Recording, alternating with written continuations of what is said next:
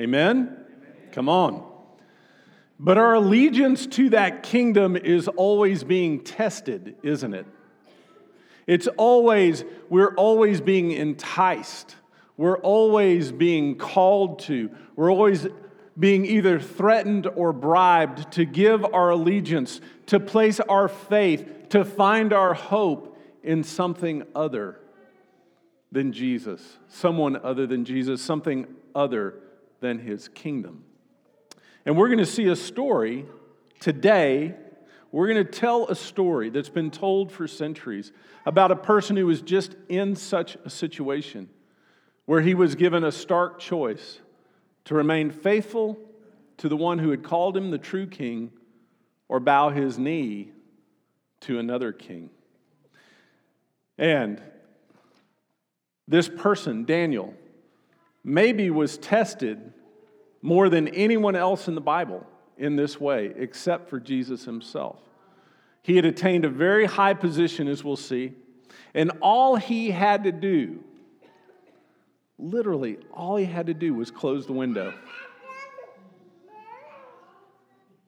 Something that just seems so simple.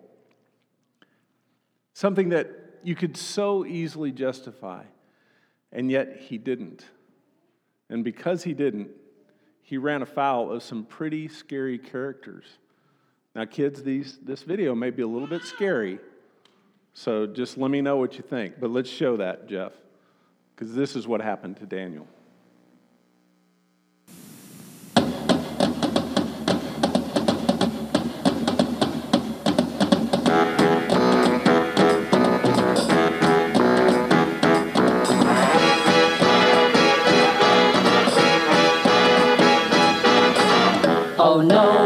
We gonna do? The king likes Daniel more than me and you.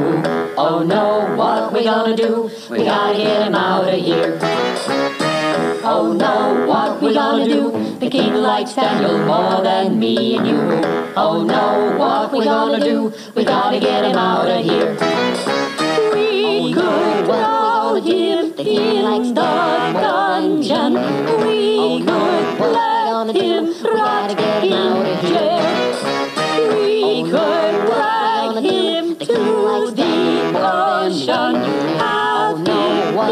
Him eaten We gotta get him out of.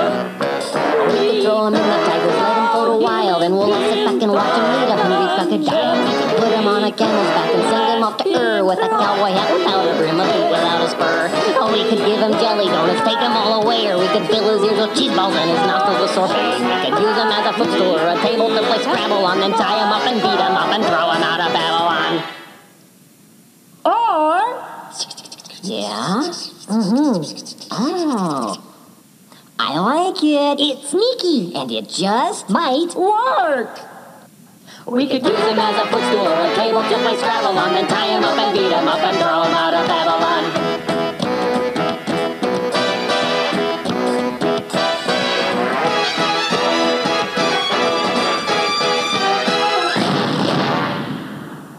You never want to run afoul of the French onions. That is not a group that you want to mess with. You see, Daniel had been taken captive by the Babylonians when he was just a boy. He could have been bitter and fought to escape, or given up hope and ended up trying to be faithful to God, given up trying to be faithful to God, and just started dressing and acting the part, worshiping like all the other Babylonians. He didn't. He was smart and trustworthy. And after years of serving as number, a number of different kings faithfully, he eventually ended up as one of the three men in charge of the whole kingdom, of what would come under the rule of a new group, the Persians. Yes. It's kind of like your parents living through multiple takeovers and mergers in their company. Daniel lived through all those things, and each time his faithfulness, his smarts, moved him up the ladder. The thing is, this didn't make him popular at all. And the other supervisors didn't like it a bit, as we saw.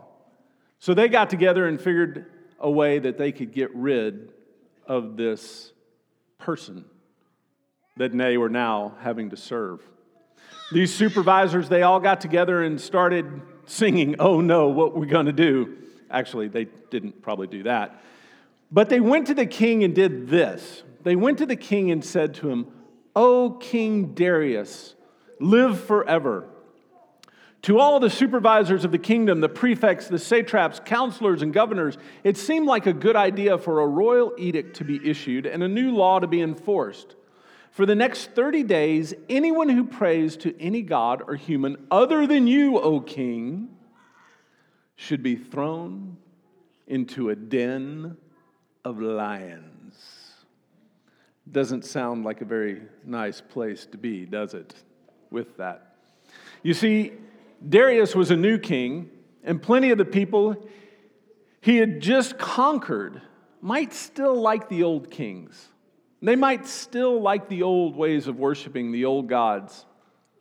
And they might do that as a way of opposing Darius's rule, showing that he really wasn't all that popular.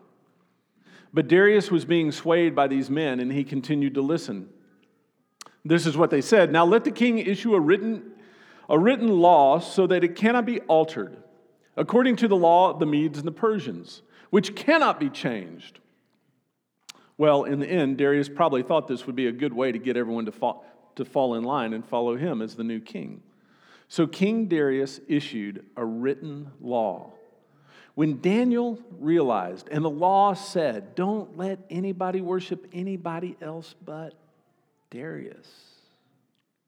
When Daniel realized that a written decree had been issued, which means he probably wasn't there when it was being discussed, he entered his home where the window in his upper room opened towards Jerusalem. Three times a day he was kneeling and offering prayers and thanks to God, just as he had been accustomed to doing previously. You see, Daniel had always known a much stronger loyalty. He had always been faithful to pray to the God of his childhood, the God of his people, the true God. He always was loyal to the God that we've come to know through Jesus. I mean, heck, he might wear the Babylonian fashion and learn to speak fluent Persian, but in his heart and in his mind, deep down in his soul, he knew there was that he was one of God's people. He was a Hebrew. Then the officials who had gone to the king were keeping an eye on Daniel and found him praying and asking help before his God. See, they had set the trap. Just like they planned. So they approached the king and said to him, Did you not, O King Darius, did you not issue a law to the effect that for the next 30 days, anyone who prays to a god or a human other than you, O king, would be thrown into a den of lions. The king replied, That is correct, according to the laws, the laws of the Medes and Persians, which cannot be changed. Then they said to the king, Daniel, who is one of the captives from Judah, pays no attention to you, O king, or to the law that you issued. Three times daily he offers his prayers to his God. When the king heard this, he was very upset and began thinking about how he might rescue Daniel. He didn't consider that this would happen. Until late in the afternoon, he was struggling for a way to find a way to rescue him. But the jealous advisors wouldn't let him off the hook. They reminded the king, recall, the saying, Recall, O king, that it is the law of the Medes and the Persians, and that no law that the king issues can be changed. Darius's hands were tied. So the king gave the order, and Daniel was brought and thrown into the lion's den. Can you imagine? The king consoled Daniel by saying, Your God, whom you continually serve, will rescue you. Then a stone was brought and placed over the opening to the den. The king sealed it with his signet ring and those of his nobles so that nothing could be changed regarding Daniel. Then the king departed to his palace, but he spent the night without eating. No diversions were brought to him. He was unable to sleep. In the morning, at the earliest sign of daylight, the king got up and rushed to the lion's den. As he approached the den, he called out in a loud voice, Worry, Daniel, servant of the living God, was your God, to whom you continually serve, able to rescue you from the lions? What do you think? Was he? Was he Jet? Was he able? Was he able? We know the end of the story, right? Yes. Yes, he was. Then Daniel spoke to the king, O king, live forever. My God sent his angels and closed the lion's mouth so that they have not harmed me, because I was found to be innocent before him, nor have I done any harm to you, O king. Then the king was delighted and gave the order to haul Daniel up from the den. So Daniel was hauled up out of the den. He had no injury of any kind because he had trusted in his God. Now, what happened next to the people that had conspired against them, I will let your parents tell you if uh, they want to read that particular part of the story. Let's just say that the lion's breath smelled like onion for quite a long time after that, if you paid attention to the video. So Daniel is alive, and he goes back to work for King Darius. Wrote to, and King Darius, because of this, wrote to all the peoples, nations, languages, groups who were living in all the land and he said this Peace and prosperity. I have issued an edict that throughout all dominion of my kingdom, people are to revere and fear the God of Daniel. And this is what he had him say. So we're all going to say this together. So I'm going to say a line, and then we're going to repeat it. And this is going to turn out later to be our benediction today. But this is what he said because when these edicts would go out, the people would repeat them. And this is what he said For he is the living God. He endures forever. His kingdom will not be destroyed. His authority is forever. He rescues and delivers and performs signs and wonders in the heavens and on the earth. He has rescued Daniel from the power of the lions. Amen. Yes. Now, so, what are we to do with this? Other than make it a nice story and do a lot of religious art over the years, which has been done. What are we to do with this story? What are we to learn from it? Well, I think first of all, we need to to define a few things. So we're going to play a little game, okay? So everybody needs to, to pay attention here. Uh, Mrs. Cornett, where's Mrs. Cornett? Mrs. Cornett, if you'll see up here, we have today's the first Sunday of Advent, and we have the boxes that represent our different Sundays for Advent. And today is the Hope Sunday. So today we're going to look at some things that help us encourage in our hope. And if you would stand right there, please stay there for just a moment. Now, so we're going to play this game. It's called Person, Place, Team, or Thing. Person, place, team, or thing. Are you with me? So, just, just to show you real quick how we go, Mrs. Cornett is a person. Yes, good. Okay, you can sit down. So, this is a thing, right? The iPod is a thing. This represents a a team. Yes, very good. Ajax. This is the football team from Amsterdam. And this represents, I know it's kind of hard to see, a place, yes, it's a church in Russia with that. Okay, so you have the idea? So we're going to flash some things on the screen, and you're going to have to tell us what it is. Is it a person, place, a team, or a thing with that? All right? Kids, you ready? Watching? Okay, so Jeff. Thing, yes. And it's a very good thing, right? Pepperoni pizza is a very good thing. What about this? Person. Yes. Team. Is that a good team or a bad team? What's this? Place, Hawksbill Crag. Yes, that's a place. What about this? It's a thing. It's a crazy thing, but it's a thing. Next. It's a team, yes. Good. All right. And then we have a person and place. Right. Thank you. Great job. Way to play. Good job. So here's the thing why do we, why do we talk about people and places and teams and things? Well, because those are all things that we are tempted to put our trust in.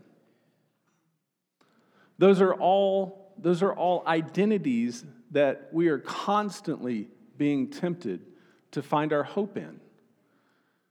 We want to we want to put our, our trust in things that if we have more things, more monster trucks or, or bicycles or, or, or things like that, or a bigger house, that that's what will give us hope.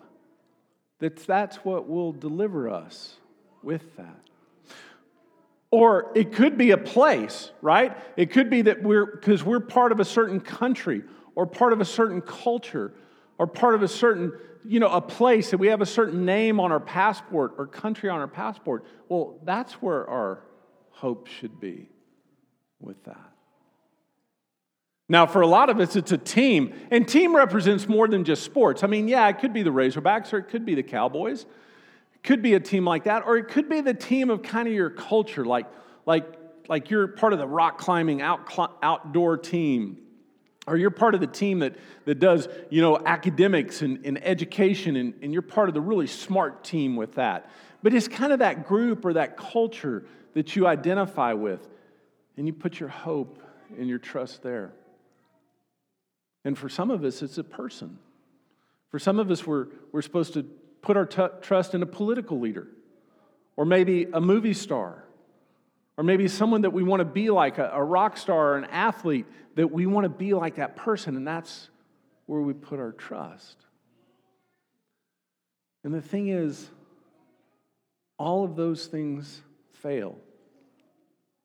All of those things fail, except one. There's only one person that we are ever to put our allegiance in. There is one person that we are to trust above all other people.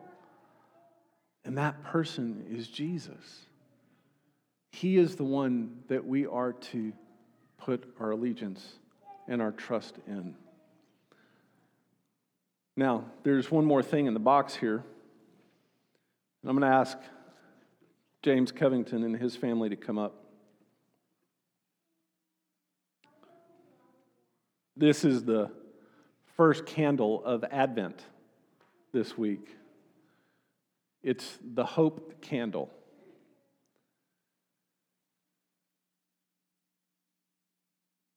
There you go.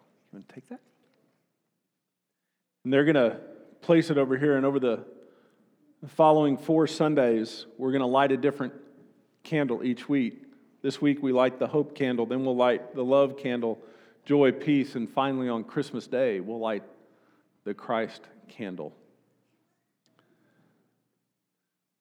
Today's the first Sunday of Advent. And today is a great time to pause and reflect. Where is our hope? Where have we put our hope? Is it in the political process? Is it in the name that we have on our passport, the country that it represents? Is it how much stuff we have? Is it our subculture, our group? As they light this candle, take just a minute and through the rest of this, and it, it yeah, there we go. As we light this, take a minute to think about that, to ask yourself that question. Are we like Daniel, ones who place our trust ultimately in the living God? above all kings, above all rulers? Or do we shut our windows like Daniel so easily could have done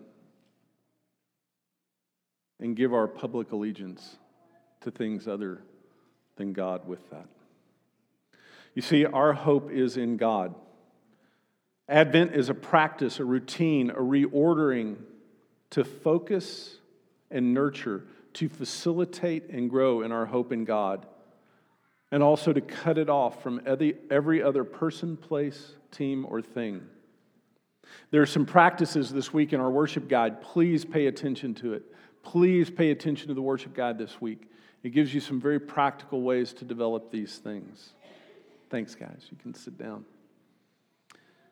And I want to end with this. Um, Chris, how many kids, how many of you been to Crystal Bridges? How many of you, your parents take you to Crystal Bridges, right? Man, it's so awesome, isn't it? I mean, it's incredible. And Mr. and Mrs. Cornett were out there earlier. Uh, when was last week? You were out there? And they saw this painting. And this is one of the paintings from Crystal Bridges. Can you tell what it is? Can anybody see? So, what do you. Well, Stalin's in there for sure. It's world leaders, exactly. The toppled heads of world leaders. And the title of this painting is called Landscape. But Crystal Bridges sent an email earlier this week, as it's, I think it's Poetry Month, or was last month. And they, they linked the famous poem Ozymandias with this landscape. And this is what Ozymandias says I met a traveler from an antique land who said, Two vast and trunkless legs of stone stand in the desert. Near them on the sand, half sunk, a shattered visage lies, whose frowned and wrinkled lip and sneer of cold command tell that its sculptor well those passions read which yet survive, stamped on these lifeless things. The hand that mocked them and the heart that fed. And on the pedestal, these words appeared My name is Ozymandias, King of Kings. Look upon my works, ye mighty, and despair. Nothing besides remains. Round the decay of that colossal wreck, boundless and bare, the lone and level sands stretch far away. Darius did not live forever. The Medes and the Persians, their laws have gone away. The cities that they built have been destroyed, as all the cities of men will do. But there is a king who lives forever. There is a kingdom which will never end. And that king in that kingdom is who we're here today to worship, who we're here to give our allegiance to, who we are here to place our hope in. So I'm going to ask the worship team to come back up. And kids, we're, we're going to come to this table. We're going to come to this communion table today. You're going to come with your parents. And unlike those statues in the desert that have fallen into decay, this table yet stands. For 2,000 years, this table has stood and continues to be placed as the centerpiece of Christian worship. The place where followers of Jesus come and are reminded of the works of Jesus and not to despair, but to find hope. We look at this table and find hope.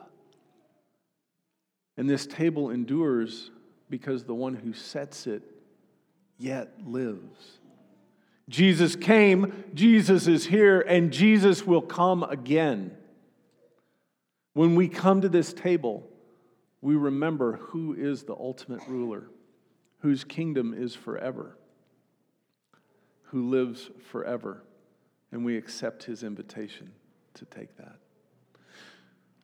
So, as we come and we take the communion, and then as we give our offerings and we pray and reflect, go this week considering where your hope is. And thank you for being here today.